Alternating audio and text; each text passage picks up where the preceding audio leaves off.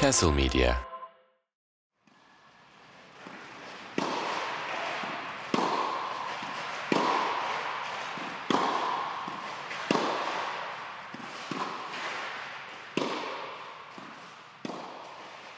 Evet yani bir şekilde ilkini yapıp ikincisini de yapabilir duruma gelmek e, bir başarı. Başlamak yarısıysa yani.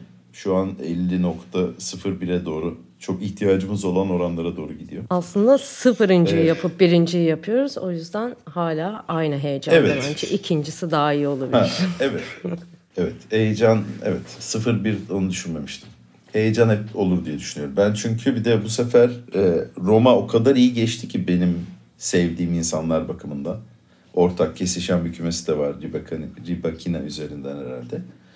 Ama böyle çok üstüne de işte Nadal'ın şeyleri de olduğu için tenisin şu aralar çok olaylı olduğu bir zaman. Ve o yüzden de böyle e, senden de dinlemek istiyordum yorumlarını. Ben tabii ki Roma'ya da gitmedim. Ama hep böyle çok e, yani bir şekilde sevil çok eski bir turnuvaymış. Mesela ne kadar eski olduğunu da bilmiyorum ama galiba en eskilerinden biri diyebiliyorum. Sen ne biliyorsun Roma ile ilgili? Ee, Roma'nın evet eski olmasının yanında bu son turnuvanın başlangıcında özellikle o alanı çok gösterdiler. Böyle Roma mimarisini yansıtacak şekilde o heykeller, çok güzel bahçeler yapmışlar insanların maç arasında takılabileceği. O alan çok büyüleyici geldi bana. Onun dışında o dediğin yani işlerin gittikçe heyecanlanması ve böyle bir geçiş döneminde gibiyiz sanki. Şu anda o büyük üçlünün hani veda ettiği erkeklerde ve yavaş yavaş yenilerin geldiği ağırlığını hissettirdiği kadınlarda da yeni bir büyük üçlünün oluştuğu bunun bence çok hissedildiği bir turnuvaydı. O sene başından beri Djokovic, Alcaraz diye çok konuştuk ettik. Medvedev de tabii ki çok iyi başladı seneye ama senin favorin olarak evet burada ilk kez toprakta kendini bu kadar belli edince onun da yine tekrardan ağırlığını koydu. Böyle bir geçiş dönemi turnuvası gibi geldi bana. Bunun dışında yağmurla geçen bir turnuvaydı. Çok zordu takip etmesi. Sen ne kadar takip edebildin bilmiyorum ama televizyon, bilgisayar başından takip etmek zaten zordu. Maç başlayacak diye başına oturuyorsun. Bir saat erteleniyor, başlıyor, tekrar kesiliyor, ediliyor. Oradaki insanlar neler yaşadı? Bütün bu heykeller, bahçeler arasında bir sürü insanda yağmurda sığınacak yer bulamadık. Yok taksi bulamadık çıkışta vesaire diye acayip böyle organizasyona yüklendi insanlar. Oradakiler neler yaşadı merak ediyorum gerçekten. Bizde de böyle bir hep organizasyona yüklenme alışkanlığı olan bir ülkeyiz örneğin Türkiye'de de vardır o konser festival sonrası bana şeyi hatırlattı. Direkt o aklıma geldi. Red Hot Chili Peppers konseri vardı zamanında Santral İstanbul'da. Benim de o aklıma geldi. geldi mi gerçekten? Yani direkt o geldi. Yani biter bitmez Twitter'da insanlar e, İtalya'dakiler büyük yüklendiler. Zaten kadınlar finalinden sonra müthiş bir yuhlama sesi oldu kadınlara ödül verilirken kimse anlamadı televizyon başında neyi yuhluyor bu insanlar diye. Ama bizim izlediğimizde oradakilerin yaşadığı daha farklı bir tecrübeydi herhalde turnuva olarak. Evet yani şey o kadar her bakımdan dramatik yönleri olan bir turnuvaydı ki zaten Yağmur hani şey bizde de hava mükemmel değil. Ee, orada bir Grand Prix de vardı bu Formula 1 onu da iptal etmek zorunda kaldılar. Hı hı. Ondan sonra o yüzden bir sıkıntıydı ve ben de böyle e, o Tenis Talk dediğim kanaldan takip ettiğim için radyo gibi takip ediyorum. Orada da işte yağmurdan dolayı erteleme olduğunda adamın arkadaki görüntüde yağmur şeyi oluyor. Böylece sesi kısıkken de orada sadece sayıları takip edip aa yağmur var hala dönmemişler diye. Bir yandan çalışırken bir yandan hep baktım belki en iyi takip ettiğim turnuva oldu bu sebeple yani. O ertelenmesi sebebiyle. Ve orada evet neler yaşandığını bilmiyorum. Şeyi e, bizim izlerken yaşadıklarımız hakemler çok eleştirildi. Ondan sonra yani turnuva ile ilgili de çok eleştiri vardı. Ama bütün bunların hepsi birleştiğinde de çok vintage bir turnuva oldu. Sanki böyle çekimleri de biraz farklıydı diye düşündüm. Ondan sonra o benim bayağı hoşuma gitti. En içine girebildiğim turnuva bu oldu. Ee, ve olaylıydı da yani. Hani seri başların yenilmesi hep bir olaylı oluyor evet. Ondan sonra e, şey e, ya da işte hani sürpriz birisinin finale çıkması. sakatlanması birinin. Ondan sonra bu tip şeyler bakımından zaten iyiydi. Ama o geçiş dönemi e, dedin ya mesela en çok o bana e, bu turnuva ile ilgili aslında arkan, arkasında varmış aklımın ama sen söyleyince daha iyi oturdu. Çünkü hep izlerken onu düşündüm. Bu yeni gelen gençlerle yani en yeni ekiple onlardan bir önceki işte bu Medvedev, Zverev, Tsitsipas'ların olduğu ekip ve tabii ki bu üç büyükler Nadal, Djokovic dediğimiz. Bu böyle bir en tepedekiler yaşlandığı zaman ilk bunu onların beceriksizliğinde ya da yavaşlamasında değil artık tenisin gelişip onların biraz demode gözükmesinde en çok fark edebiliyor insan. Ve bu turnuva benim için o bakımdan çok iyiydi yani artık tenis böyle oynanıyor'nun çok net gözüktüğü bir turnuvaydı. Kadınlarda da erkeklerde de. Ee, özellikle Djokovic'in maçını izlerken bunu düşündüm. Ondan sonra neredeyse hep biraz geç kaldı. Ya da mesela Rooney'i izlerken e, ne kadar böyle daha hafif sanki çok daha az enerjiyle çok daha fazlasını yapıyormuş gibi gözüktüğünü düşünürken falan.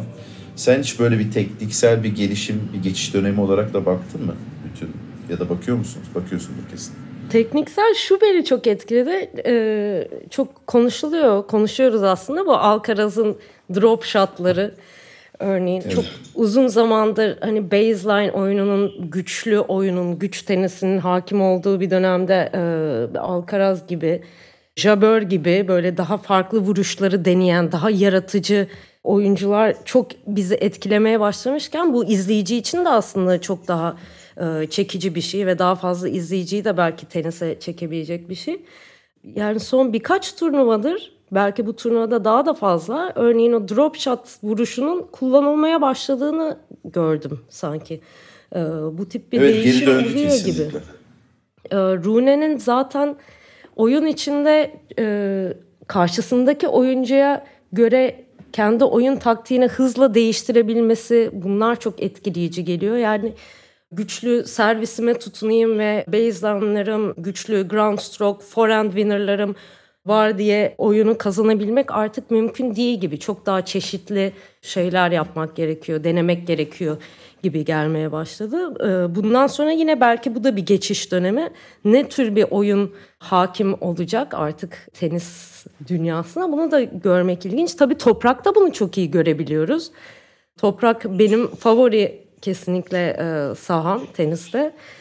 Çünkü hem daha uzun rallilerin olması oyuncular için büyük bir sabır testi oluyor ve mental olarak da zorlan, zorlanıyorlar. Daha yeni düşünceler, fikirler ortaya çıkarmaları gerekiyor. Bir yandan da bu çok hızlanan tenis dün, tenisin sebebi aslında tenis teknolojisinin çok gelişmesi. Raketlerin, evet. ayakkabıların bu kadar artık hızlandığı bir dönemde yani şu anda 70'ler 80'lerde bizim sokakta giydiğimiz bu Adidas Stan Smith'lerle insanların tenis oynadığını düşünmek beni inanılmaz şaşırtıyor. Bugün bu kadar gelişmiş bir tenis teknolojisi, tenis ekipman teknolojisi varken toprak aslında buna biraz denge getiriyor gibi. Kortun yavaşlaması, rallilerin uzaması bize daha yeni, daha yaratıcı bir tenis izleyebilmemize sağlıyor. Ben e, evet kesin katılıyorum buna. Toprak benim zaten sevdiğim bir yani en sevdiğim zaten başladığımda zemin. Ama şeyi de yani burada o hızlanması tenis teknolojisi benim konuşmak istediğim şey çok takip ettiğim bir şeydi çünkü. Ve mesela bazı işte bir şeylerle bir şeylere vurulan sporlarda mesela beyzbol gibi e, standart sopalar var. Dolayısıyla o kısmı e, yaratıcı daha açık, açık değil. Burada ama tabii öyle teknolojik bir gelişim oldu ki oyun çok hızlandı. Hatta bir ara topu mu büyütsek tartışmaları okumuştum tekrar yavaşlatmak için.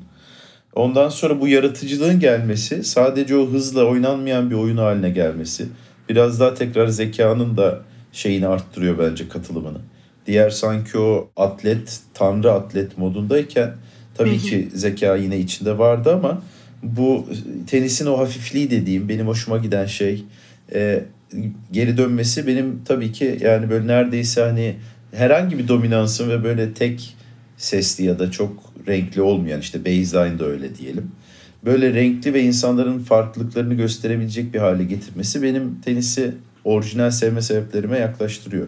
Toprakta bir de zeminin üzerinde oyun sırasında oluşan ve bad bounce denilen beklemediğin şekilde sekmesi gibi şeyler de olduğu için randomlığı da arttırıyor. Dolayısıyla izleyebildiğin hız olarak da e, çok daha güzel bir tenis oluyor. Yani bir nevi bu aslında e, senin dediğin o yaratıcı oyun toprağın da öne çıkmasını sağladı. Sanki toprak da bir comeback yaptı. Hani Medvedev sadece toprağa dönmedi de toprak da e, kendini kanıtladı bir defa daha bu iklimde gibi bir şey oldu bir nevi. Saçmaladım doğru mu söyledim? Yo çok doğru söylüyorsun. Medvedev'in gerçekten toprakta kendini kanıtlaması bence çok iyi oldu. Biz Roma'yı aslında niye bu arada bu kadar heyecanla bekliyorduk? Hep e, Djokovic ve Alcaraz sonunda karşı karşıya gelecekler diye. Geçen seneye bir numarada bitirmiş Alcaraz üstüne e, o Avustralya açığa katılamadı sakatlık sebebiyle ama oraya katılan evet. Djokovic o 22. Grand Slam'ine inanılmaz dominant bir şekilde e, bir turnuvayı bitirip kazanması, e, Avustralya açığı alması üzerine tüm beklediğimiz şey e, Alcaraz Djokovic karşılaşması iken bambaşka bir yere gitti turnuva. Alcaraz'ın yenilmesi o maç inanılmazdı. O Marossan diye. İnanılmaz bir maçtı. İzledim ben de. Ee, yani Marossan inanılmaz oynadı ve e, ilk ATP tur maçı adamın. Ee, evet. Daha önce ITF oynamış sadece. Ee, ilk yüzün dışında bir oyuncu. Bence orada olan Alcaraz gerçekten hiç beklemiyordu. Bekleseydi farklı bir psikolojiyle oynardı diye düşünüyorum ama Alcaraz'ın e, izlemesi de en keyifli yanlarından biri. Örneğin topların o peşinden koşması, kendini sakatlamak uğruna belki e, sonunu da getirecek bir şey olabilir ileride. Umarım öyle olmaz. E, ama Marosan maçında şok olmuş şekilde bakıyordu bir sürü vuruşa.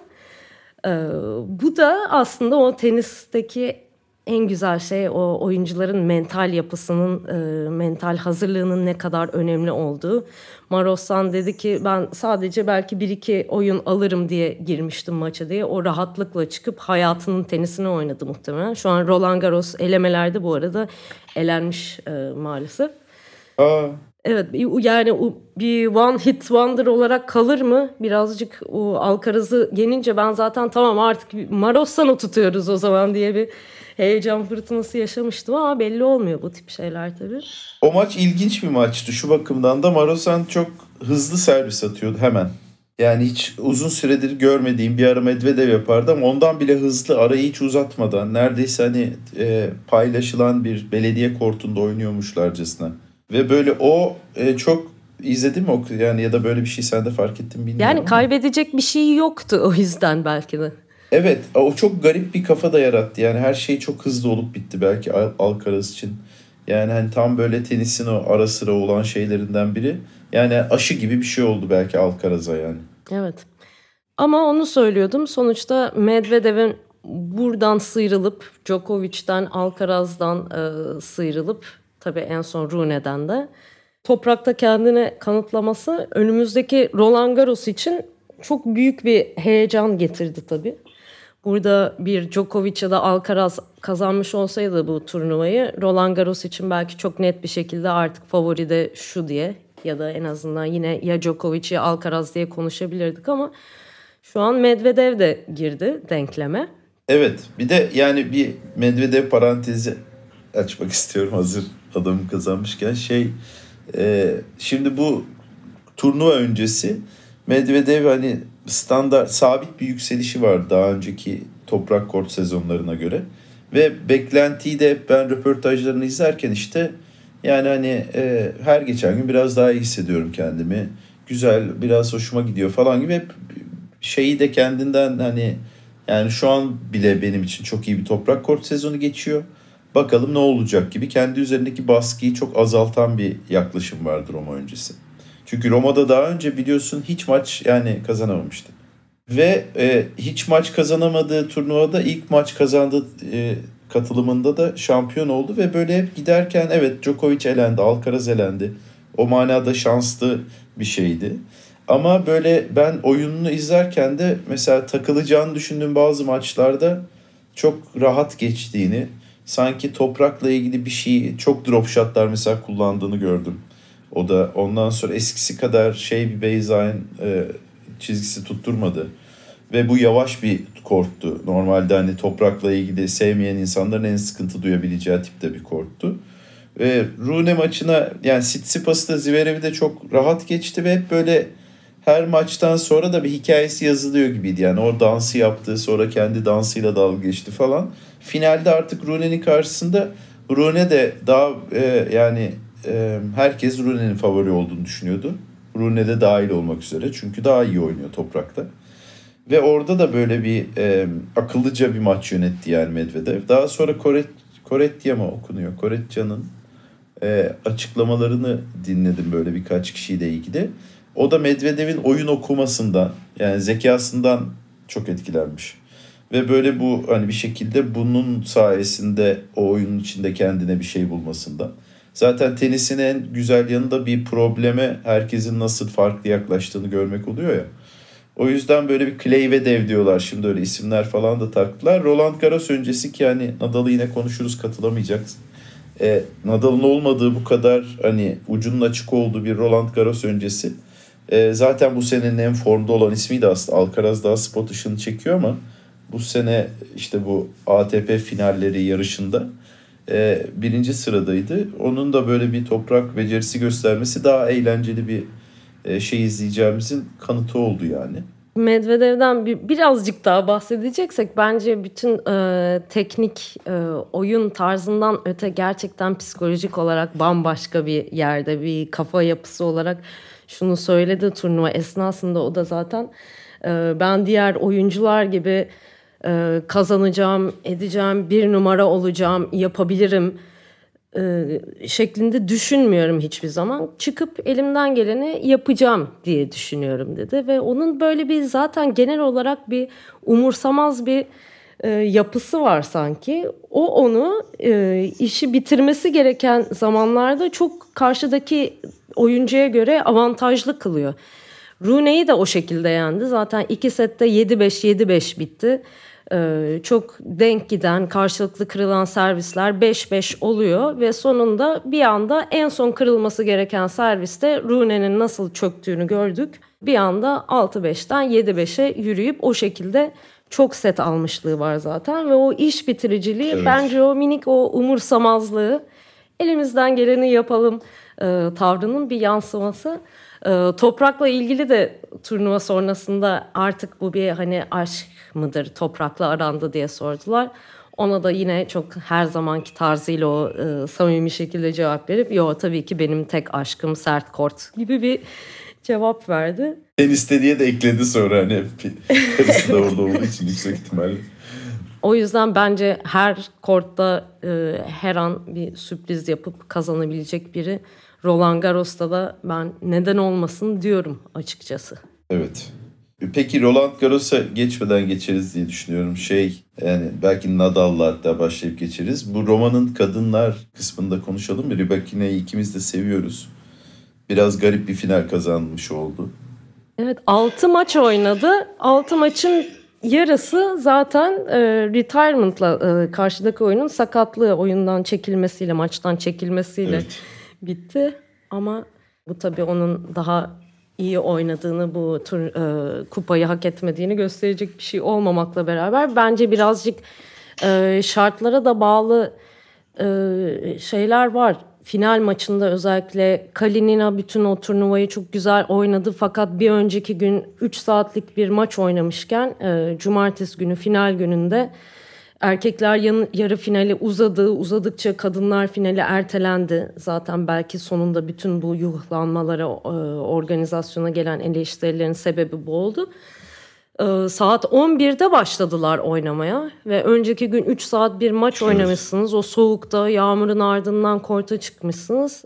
Güçlü olan kazandı belki de daha dayanıklı olan kazandı. Ribakina da zaten o taraftı bence almasına hiç şaşırmadım ama e, şartlarda birazcık e, onun lehine gitti gibi.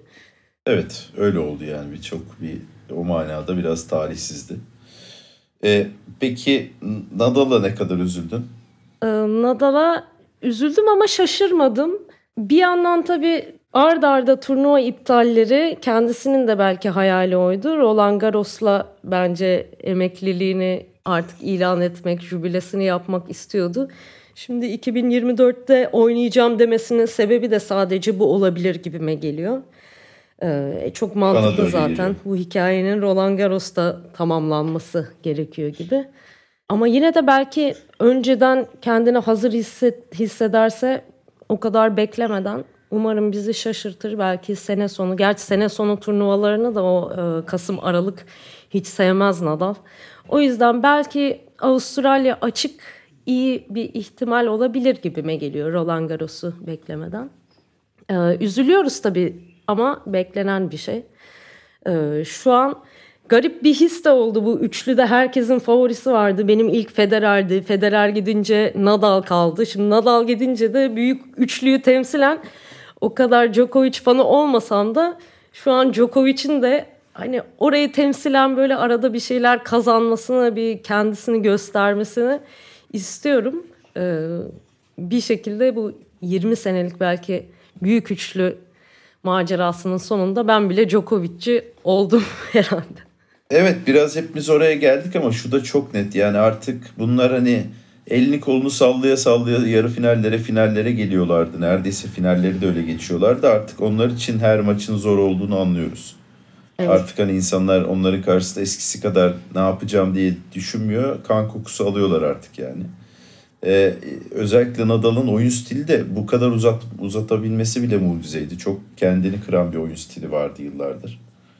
Ondan sonra ya da hani futbolda da oluyor bu. İlerleyen yaşa uygun bir stil değişikliği yapmak icap edebiliyor.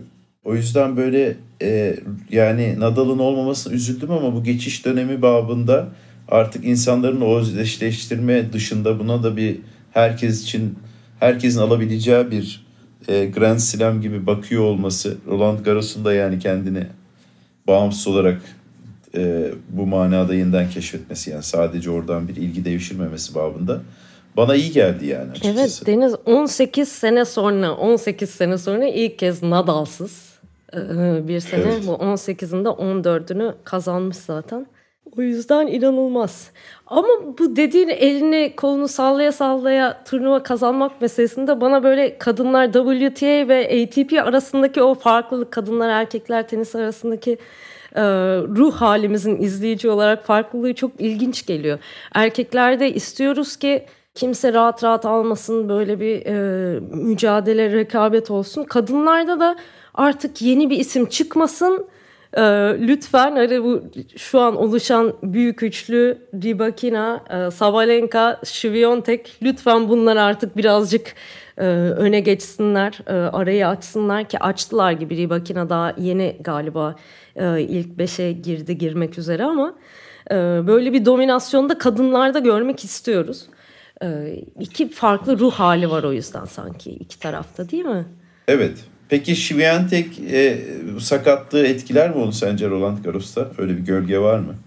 Etkilemeyecek diyor şu anda. Kendi söylediğine göre, görünene göre Roland Garros'a e, Paris'e gitti bile bildiğim kadarıyla.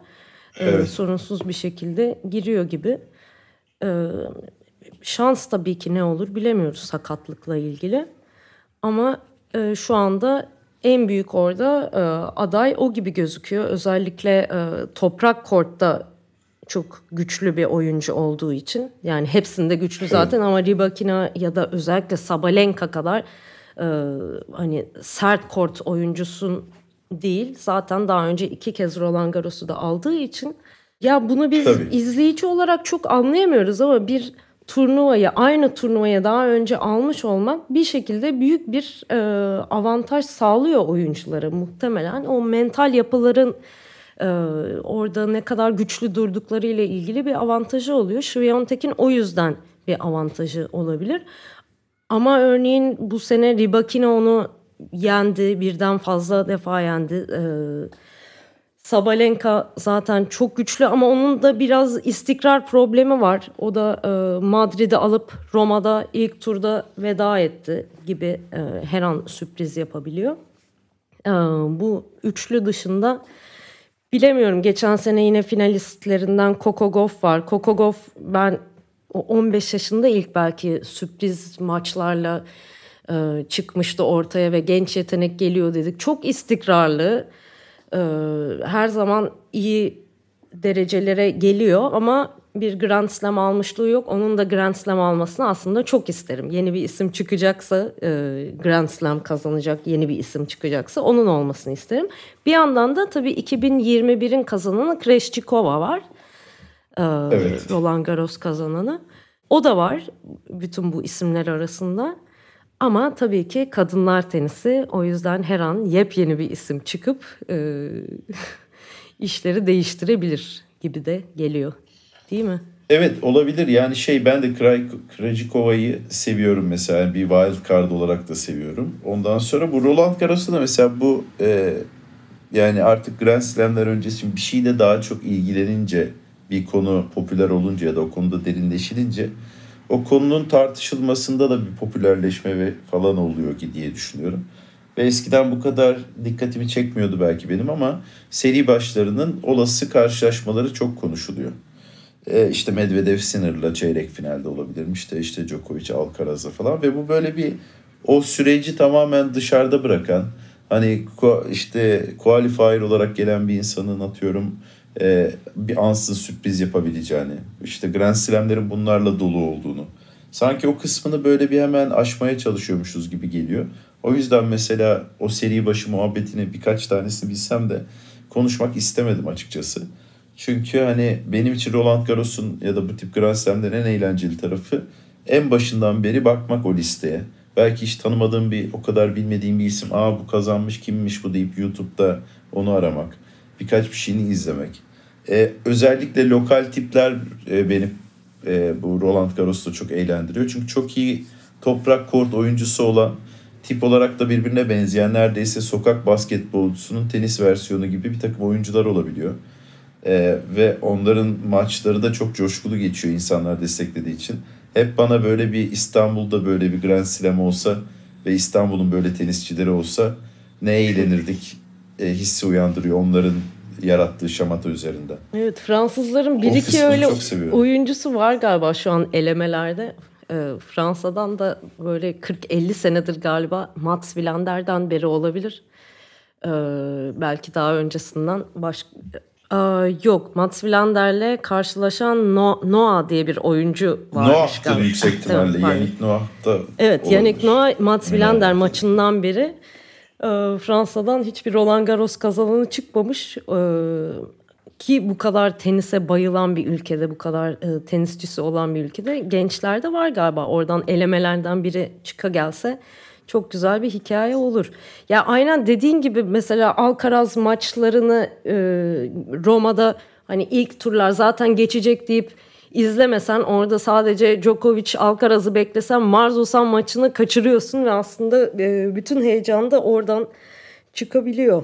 O evet. yüzden bütün turnuvayı takip etmek hem eğlenceli olacak hem de mümkün olacak. Bence bu da önemli çünkü Roland Garros takip etmesi kolay bir turnuva neden hani ben bu kadar Roland Garros'u seviyorum diye düşündüğümde onu e, fark ettim ki Türkiye'de zaten saat farkları yüzünden Grand Slam'lerde e, Avustralya açık ve Amerika açığı o kadar takip etmek mümkün olmuyor. Gerçekten bir tenis delisi olup gece 3'e saat kurmak gerekiyor.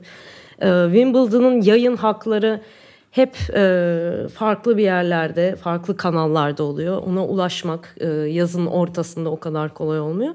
O yüzden de Roland Garros hem mevsimi hem e, yayınlara ulaşabilmek açısından bence baştan sona e, takip edilesi yılın en güzel turnuvası kendi adıma.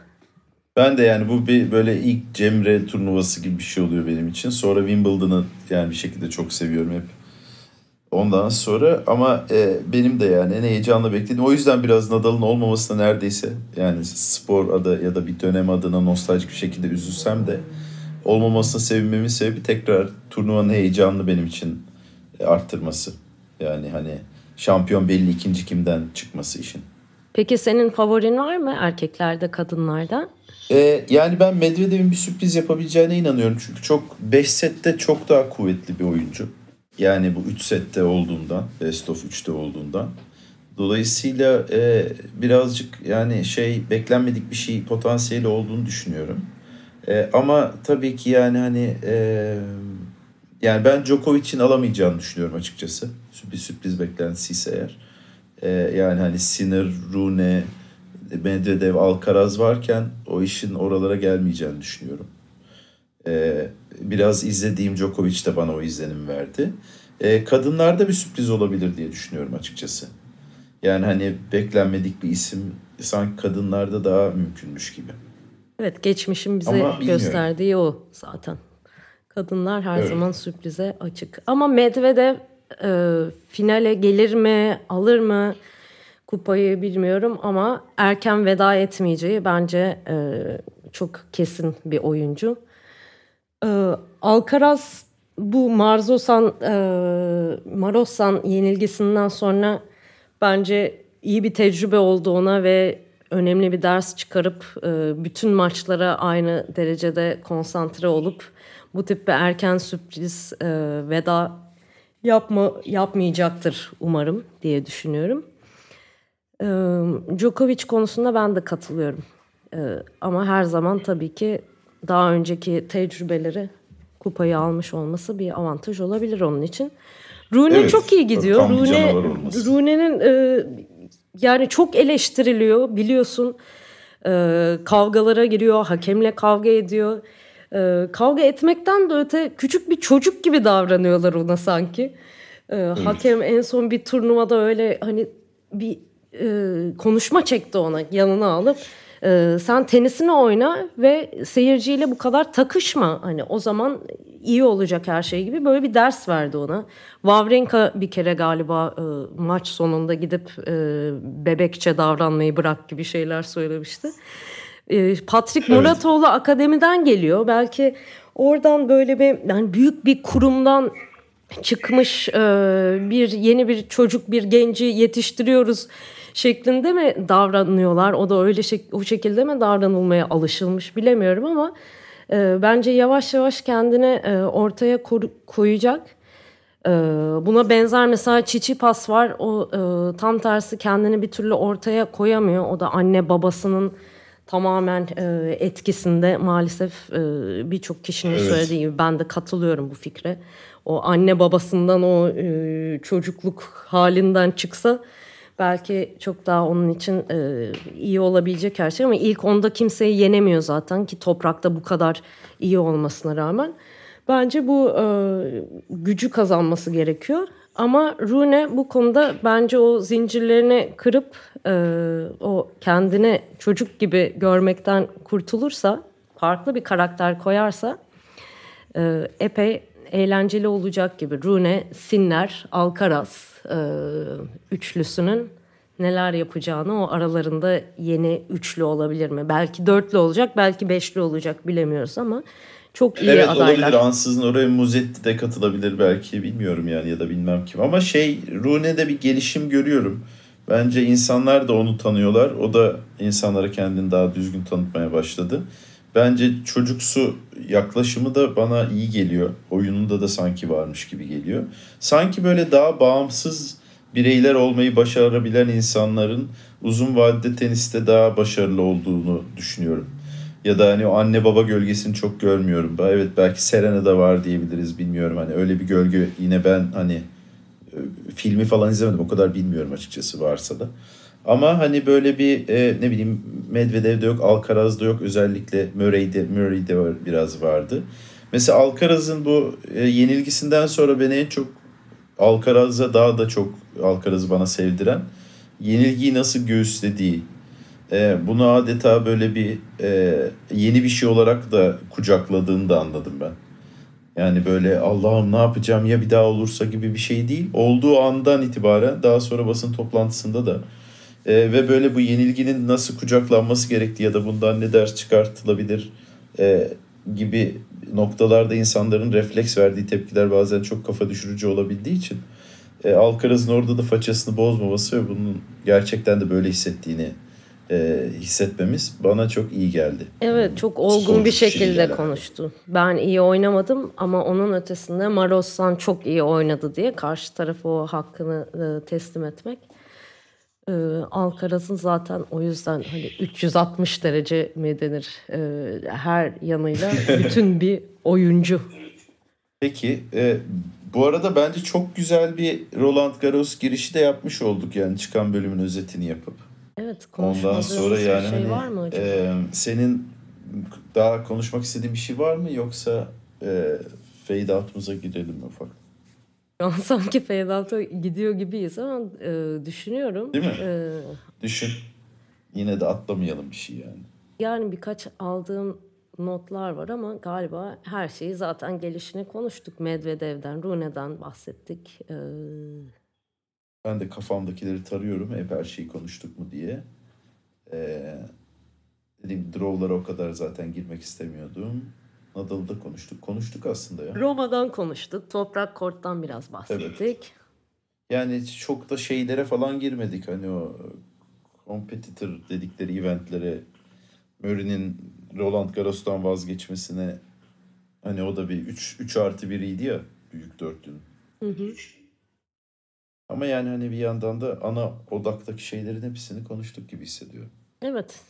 Zaten daha konuşacaksak, devam edeceksek bu podcast serisine e, yavaş yavaş Tadını da açılır da ben. Yavaş evet, yavaş açılır da belki.